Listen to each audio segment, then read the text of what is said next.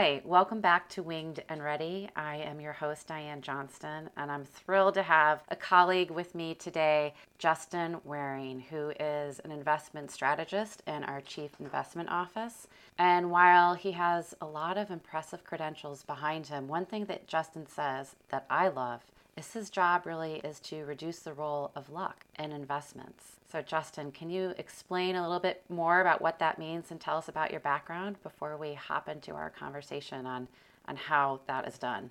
Thanks for having me, Diane. Uh, yeah, when it comes to investing, over the long term, a lot of the things work in your favor. Markets go higher, the world improves, earnings growth is at your back. And so at the end of the day, the best thing that we can do as financial planners, as financial advisors, is to take care of all the things that interrupt that long term improvement. So behavioral biases are one source of risk mm-hmm. in the short term that we can really focus on because getting in your own way is often the biggest risk for investors, I panicking love, when markets are down. I love that you said that. I literally tell people when they ask me what my job is, I say my job is to help people get out of their own way, mm-hmm. as well as stick to itness. And you get crazy looks yeah, when you say that, but it's true. Behavioral bias is such an important part to success. So I hope you don't mind mm-hmm. digging into some of the elements of what behavioral finance is. Yeah, absolutely. So I think before we talk about behavioral finance and behavioral biases, I, I think it's helpful for us to think a little bit about how traditional finance came to be and what assumptions were made. Mm-hmm. Um, ultimately, it, it's a little bit like other areas of science where you start with some very simplifying assumptions and try to build frameworks around that. And then as the science develops, you learn where reality differs from theory.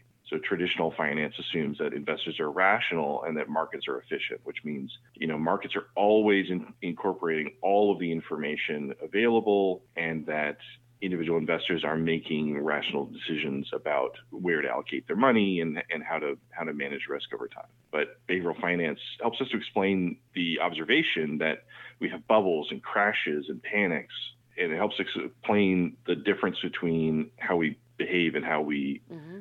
how we would behave if we were rational. And to your point, I mean, simplistically put, if investors were rational and, and markets were efficient, there would be no need for skill. Our jobs wouldn't be needed.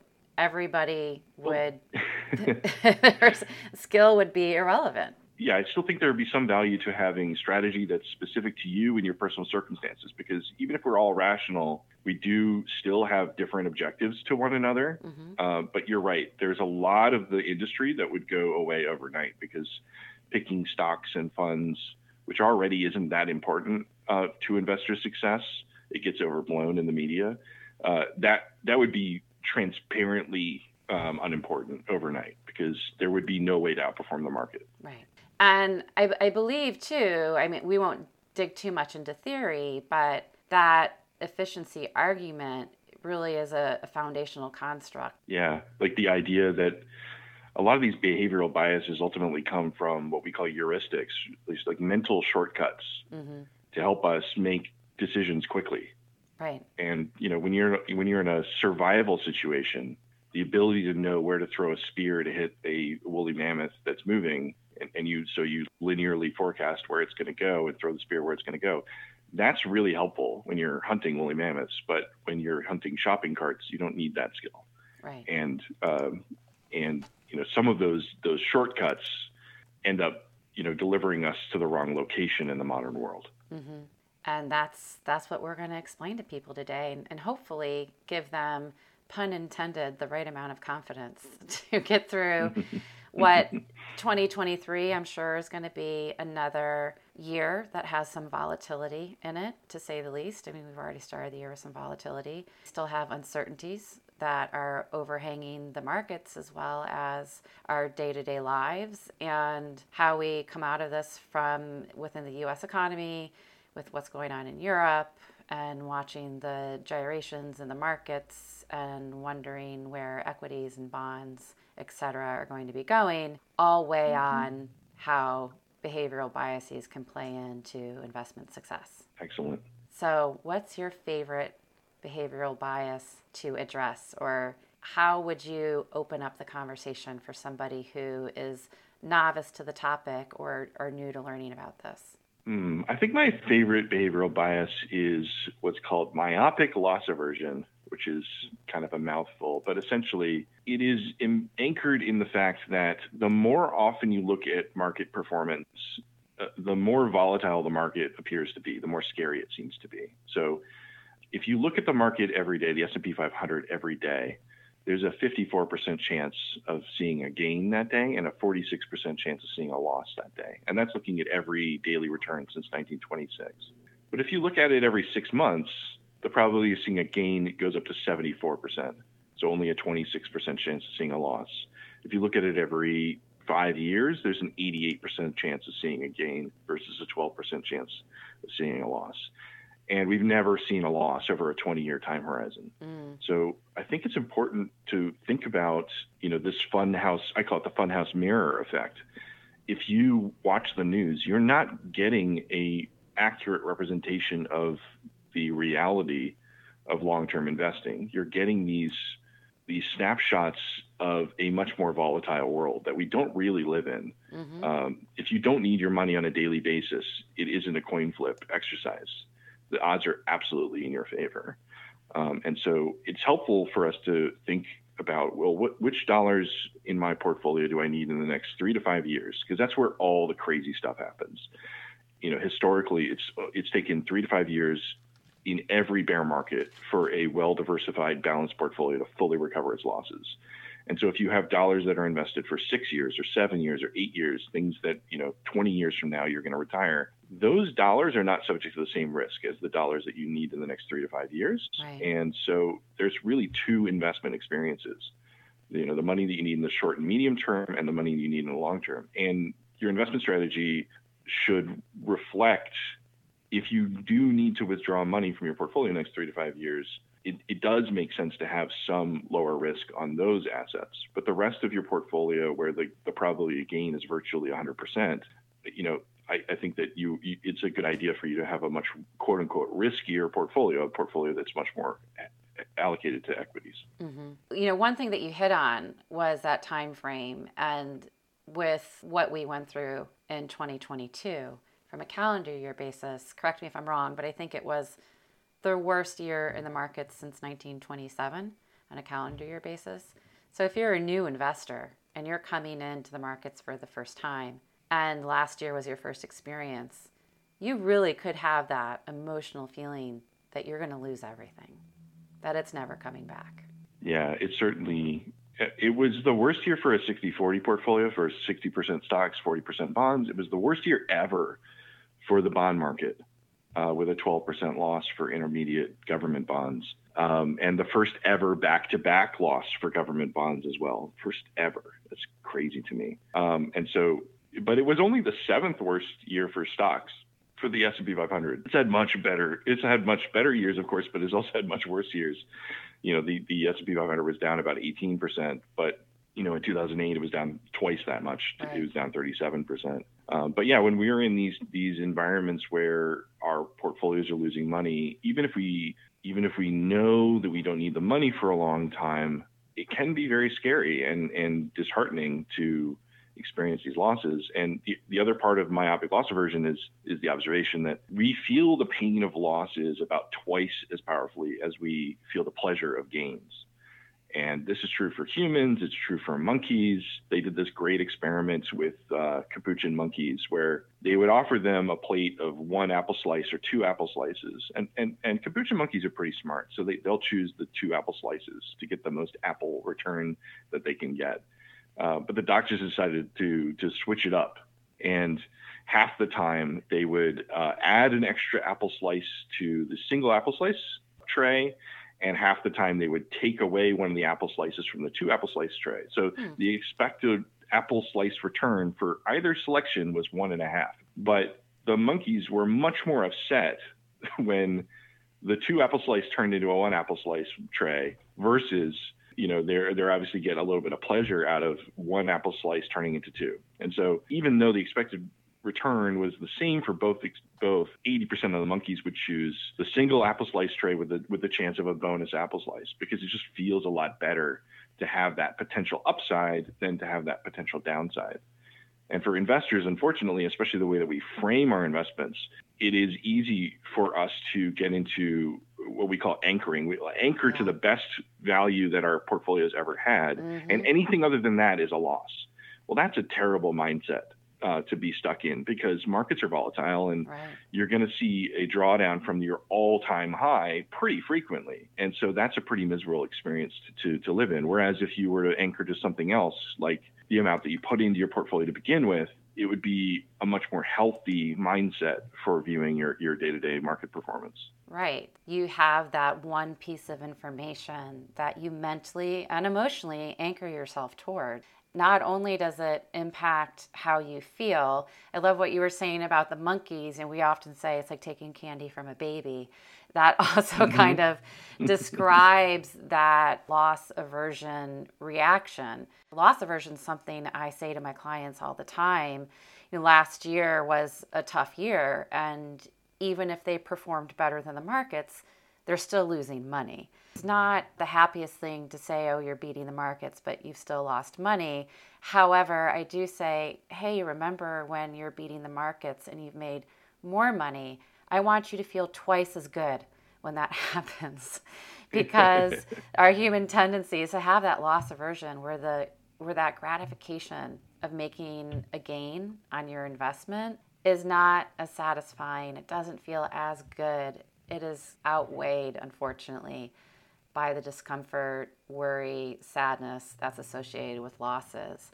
And it I'm like underscoring everything you said because then if you anchor to that high point in your portfolio or what I like to call the backyard barbecue conversations, you're talking to a friend or a family member about what their portfolio is doing. Everyone shares whatever instant they've anchored to and then creates almost like a herd mentality of loss aversion. I just want to say, yeah, don't have those conversations. You're not going to feel great about yourself or your portfolio, and it's not going to really. It's not an apples to apples discussion because humans naturally have a tendency to anchor to one point, and that's the reference point that they're going to share when they're talking to you. Yeah, it's a little bit like watching Instagram and thinking everyone else's life is so much better than mine everyone is always on vacation and enjoying life and i'm i'm inside watching this on instagram. It's like that's not everyone else is on instagram watching other people you know share pictures from their vacation. Not everyone is always on vacation. It's just we don't take pictures of ourselves sitting in our apartment or that's that's not normal. And the other thing is, I think also when you try to re, you know recall your investment decisions, it's there is sort of a mechanism that makes it easier to remember our successes than our failures, and certainly more likely to share them with other people. It's a little bit embarrassing to admit that you've lost money. And so when you talk to other people about their investments, I'm not saying that they're lying intentionally, but they may not be giving you the full picture mm-hmm. because they will tend to forget or, or underrepresent times when they've had some bad luck or made bad decisions. It's very true. Um, I also do institutional consulting, so I'm often talking to committees. And when people hear that you work in finance, I'm sure you get this with your family and friends all the time, they expect the first thing out of your mouth to be talking to a recommendation or mm-hmm. having some prognostication around the markets or a clever statistic or analysis to share. But the first thing I like to hear is, and not share, but first thing I like to hear from people is to talk about about decisions they've made in the past and how that's made them feel and what the outcomes were. Just open up that discussion because you can see where they may have anchored to something or have hindsight bias. You know, going back to how you introduce yourself of reducing the role of luck and invest, the more that you can identify those behaviors before you even come even close to talking about a portfolio or investments, the more success they will have. If you could unpack what I just said, I would be really, really grateful because I think a lot of times people don't understand that and they, they think it's a little too soft or hooey for talking about a sophisticated investment allocation. Yeah, I think what you're talking about is really linking into something that we all struggle with a little bit, which is that what investment strategy appears to be when you watch the news is very different from the reality of what's important and what and the ways that financial advisors and financial planners can add value. Because the stuff on TV is what I call lowest common denominator. It's the things that could be important to someone, but aren't important to anyone in particular. Mm-hmm.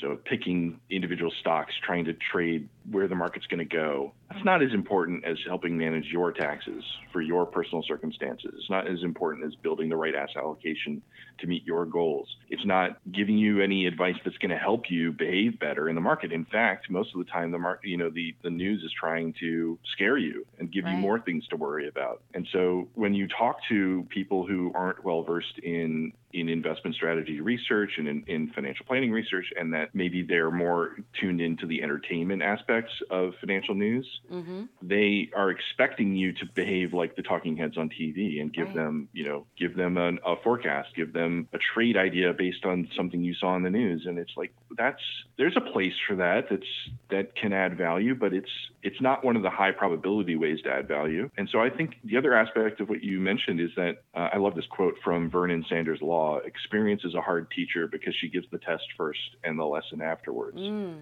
I love hearing people talk about their experiences, and I love to share failures with other investors because you know this is an Eleanor Roosevelt quote. I'll paraphrase it because I can't remember the exact wording, but um, you, you better learn from other people's experiences because you won't live long enough to make all the mistakes yourself. Right, yes. I agree with that. I was raised the youngest of three children, and my father always encouraged me to learn from my older siblings' mistake to that end. And when you have the ability to share, really transparently dig into those decision making heuristic, you can set yourself up for success in investments. And that's where that stick to itness comes into play, right? If your portfolio can reflect your philosophies and your beliefs, I like to say if it can reflect the ethos of the committee or the family or the mission or the goals, whatever the right ethos that needs to be reflected, then when you hit those times of volatility, because you believe in it, you're going to have a lower tendency to want to make a change or make a knee jerk reaction. Before yes. we hit record on this podcast, we were talking about missing the best days in the market and you cleverly brought up missing the worst days. I would love to touch on that too. Yeah, I think again, this is one of these aspects of behavioral biases is sometimes it's okay to lie a little bit. and in order to encourage good behavior. So if you were to look at long-term investing and you and you and you take out all the worst days in the market, you'd have much better returns. If you look at if you take out the best days in the market, you'd have much worse returns. And the, the underlying truth is that the best days and the worst days happen right next to each other. They're, they're mm-hmm. usually literally one day after the other um, because really, really mar- volatile market environments uh, where we have the, the largest one day return and the largest uh, one day loss, they tend to be clustered around turning points. And if we go back to 1926 and we look at the, the 10 best ever gains and the 10 best ever losses, over half of them are concentrated in just three months in that 70 plus year history. And so when those periods come, the most important thing is to stay invested and, and, and keep your investment strategy so that you can, yes, you're going to have to live through the worst days, uh, but you're also staying in the market for the best days. Panicking in those moments is the best way to miss out on long term growth because those are the periods where I hate cryptocurrencies and investments. Uh, you know, I, I, hate the speculative nature of those those vehicles, but they've come up with some very clever words around this. So, diamond hands is uh, is slang for being able to stick with an investment regardless of how volatile it is. And anyone who panics and sells one of these really volatile instruments during a during a volatile market environment is called paper hands. So I think very silly. Uh, I'm not a big fan of speculative speculative investments, but I like those terms. Rock so paper be, scissor, but with a, diamonds as the rock. I like it. yeah, be a hodler and uh, and uh, and be a diamond hands and hold on to your investments through those periods, and you're going to outperform all your peers. Mm-hmm. Of course, the, the most important thing is to start with a well diversified portfolio that yes. gives you the highest probability of making uh, of achieving your long-term goals. Like like we talked about at the beginning reduce the role of, of luck in your investment success. Things like speculative investments and cryptocurrency and, and concentrated positions these hurt your probability of success because you're banking you're trying to basically win the lottery Mm-hmm. Um, and so that's not a good place to start from. But as long as you've got a really well diversified portfolio that's balanced between stocks and bonds and alternatives and commodities, you do not need to fear market cycles. They, they will resolve themselves and the market will, and your portfolio will continue to gain over the long term. That's so true. And when you talked about that concentrated bucket of time when those really volatile days happen, when people talk about wanting to move to the sidelines after a market decline, and I'm lucky enough to have been through a couple of market cycles at this point in my career. And and a lot of those market cycles i also was acting as an institutional investor so needing to actively make investment decisions and execute during those times. When the market declines and has a severe down day it's terrifying. But when it turns around as you said often the the next day or very close to it I call those rip your face off rallies. Because they are way more violent on the upside than the downside was. Trust me when when you're when you're at the point of execution you really feel that because you can't keep up with the rally. And if, if you're on the sidelines and you miss that you've hurt your long-term success. Unequivocally That's right. unequivocally you've hurt your long-term success. So that i want to just touch on one more behavior if you don't mind you know that need to go to the sidelines that need to listen to the talking heads that can cause a lot of panic during extreme volatility. It's herd behavior. Uh, how does following the herd also impair an investor's success in their portfolio? Well, there's an interesting story. Um, during World War II, they were trying to figure out how to put armor on the planes. And so they were they were basically taking data from returning bombers to try to figure out what's the least amount of armor we can put on these planes because it adds weight and reduces range, but put it in the most effective places to protect against being downed. And so they did a, an analysis of all these returning bombers. They recorded exactly where all the bullet holes were on these returning bombers. And they were like, all right, well, this is where the bullets are likely to hit. And so we should armor those areas. And um, this man, Abraham Wald, was a statistician who was new to the group, he said, wait, hold on, that's not the right way to interpret this data. These bombers returned. We, we are missing the data from all of the bombers that, that got shot down. And so actually, we should put armor where the bullet holes aren't because those were the fatal bullet holes. Mm-hmm. And that's where we need to put the armor. And so when we talk about the, the reaction to market losses, I, I think that it's a similar thing. When the market is down, you, you feel like you've lost money. But when the market goes up and you're not invested, it doesn't feel the same type of loss. It is a loss. If you sell at the bottom and you miss out on on the return as the market recovers to a new all, time high and continues recovering, that's a permanent loss. Mm-hmm. The temporary loss isn't real damage. It's just pain. There's a difference between pain and damage. And so we should be thinking about these short term market disruptions as pain as a separate category from the long term damage of not taking enough risk, of not being invested enough in stocks, which is more likely to deliver permanent damage to your portfolio growth. And so we should armor where the bullet holes aren't. We should be building portfolios that give us the most growth possible and then build strategies to make sure that we can stay invested in them through thick and thin. That's in my opinion, that's the best way to deal with behavioral biases and, and this loss aversion aspect is let's treat both problems as complementary problems rather than trying to build a portfolio that this magical, mystical, hypothetical portfolio that gives you the best return and you never and it never is painful to own. Right. That's that's an impossible feat to accomplish because there is a trade-off between the risk of your portfolio and the, its potential return. And so we need to build portfolios that that deliver on the return side and then build strategies and frameworks that help us manage the risk side on its own. I love that. I love that summary. And I hope our listeners today got a better understanding for how we look at risk tolerance, which sounds like a very quantitative tool when you're thinking about risk tolerance, but there's really so much emotional and behavioral elements to it. And if you can find the right behaviors and get that portfolio to reflect the right behaviors for your unique circumstance, then that's how you find your successes and you avoid the pitfalls of making a, a, mistake based on an emotion. So, thank you so much for being here today. Do you have anything else you want to share with our listeners as we wrap up? This has been such a generous conversation. Um, thank you so much for having me. I was wondering your experience with dealing with boards of investors. Mm-hmm. What's something that you've learned about the way that individual behavioral biases do they balance each other out in a group environment or do they or does the most anxious person infect the room?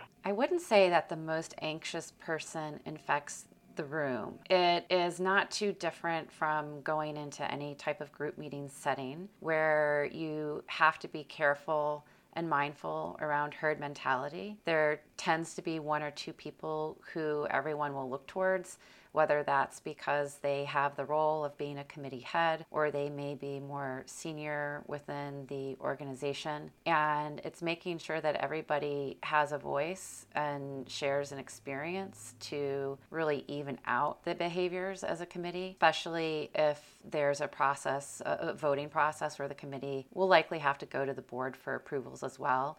So you really want to arm them with the opportunity to take the right choices to the board so that the right mechanics are implemented for their portfolio. And that's usually reflected within their investment policy statement. So it really rolls up into governance. And interestingly, the governance is so important because that sets a blueprint that will put into place that armor you were talking about, um, mm-hmm. really neutralizing one person's ability to sway an investment choice or an entire committee one way. And as you think about a committee, a lot of people, they're not on that for their full time job. It could be maybe mm-hmm. 20% of their job, and perhaps it's a two or three year commitment. So you really want to get the policy and the governance in place that is evergreen and protects the portfolio and the and the mission of the portfolio and the mission of the organization away from any one person being able to mutate or change direction too much. Thank you for sharing that. That sounds like it's very applicable to families as well because these types of responsibilities are are not shared equally among family members and and you know the the attention paid to investments tends to skew to one family member over everyone else. So building that type of framework to protect you against against herd mentality, against against individual behavioral bias sounds like a good strategy for for every family as oh, well. Absolutely, you know, especially when you get into multi generational wealth, as well as business owners or business owners who are exiting they often are a figurehead for a family, and you need to get the family around the table. I often will go in and will tell one family member if there needs to be an uncomfortable moment, you can turn that on me. Like, let me be the one that mm-hmm. takes it so that the family can really start to communicate and open up dialogues. Establishing that communication is the most important element to getting a successful outcome that sounds like that adds a lot of value. And it's nice. People who are my clients or who work with me know that I am a person who likes to think of my day to day as a practice. My dad was a wonderful family practitioner and he took care of so many people. And I really like to think that I'm doing that every day is taking care of people. And it's about financial health and wellness. Everything will fall into place if we can really get that communication and that health and that wellness approach in place to neutralize these heuristics so that the portfolio can be durable for whatever the mission or the goals are. So thank you for asking. Thank you for having me.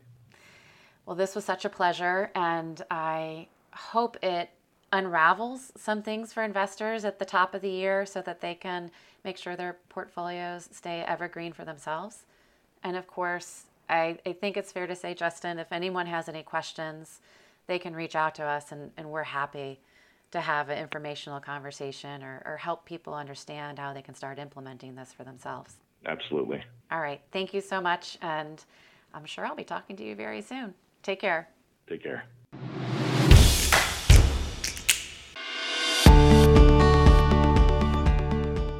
As a firm providing wealth management services to clients, UBS Financial Services Inc. offers both investment advisory services and brokerage services. Investment advisory services and brokerage services are separate and distinct, differ in material ways, and are governed by different laws and separate arrangements. It is important that clients understand the ways in which we conduct business, that they carefully read the agreements and disclosures that we provide to them about the products or services we offer. For more information, visit our website at ubs.com forward slash working with us. UBS Financial Services Inc. is a subsidiary of UBS AG, member FINRA SIPC.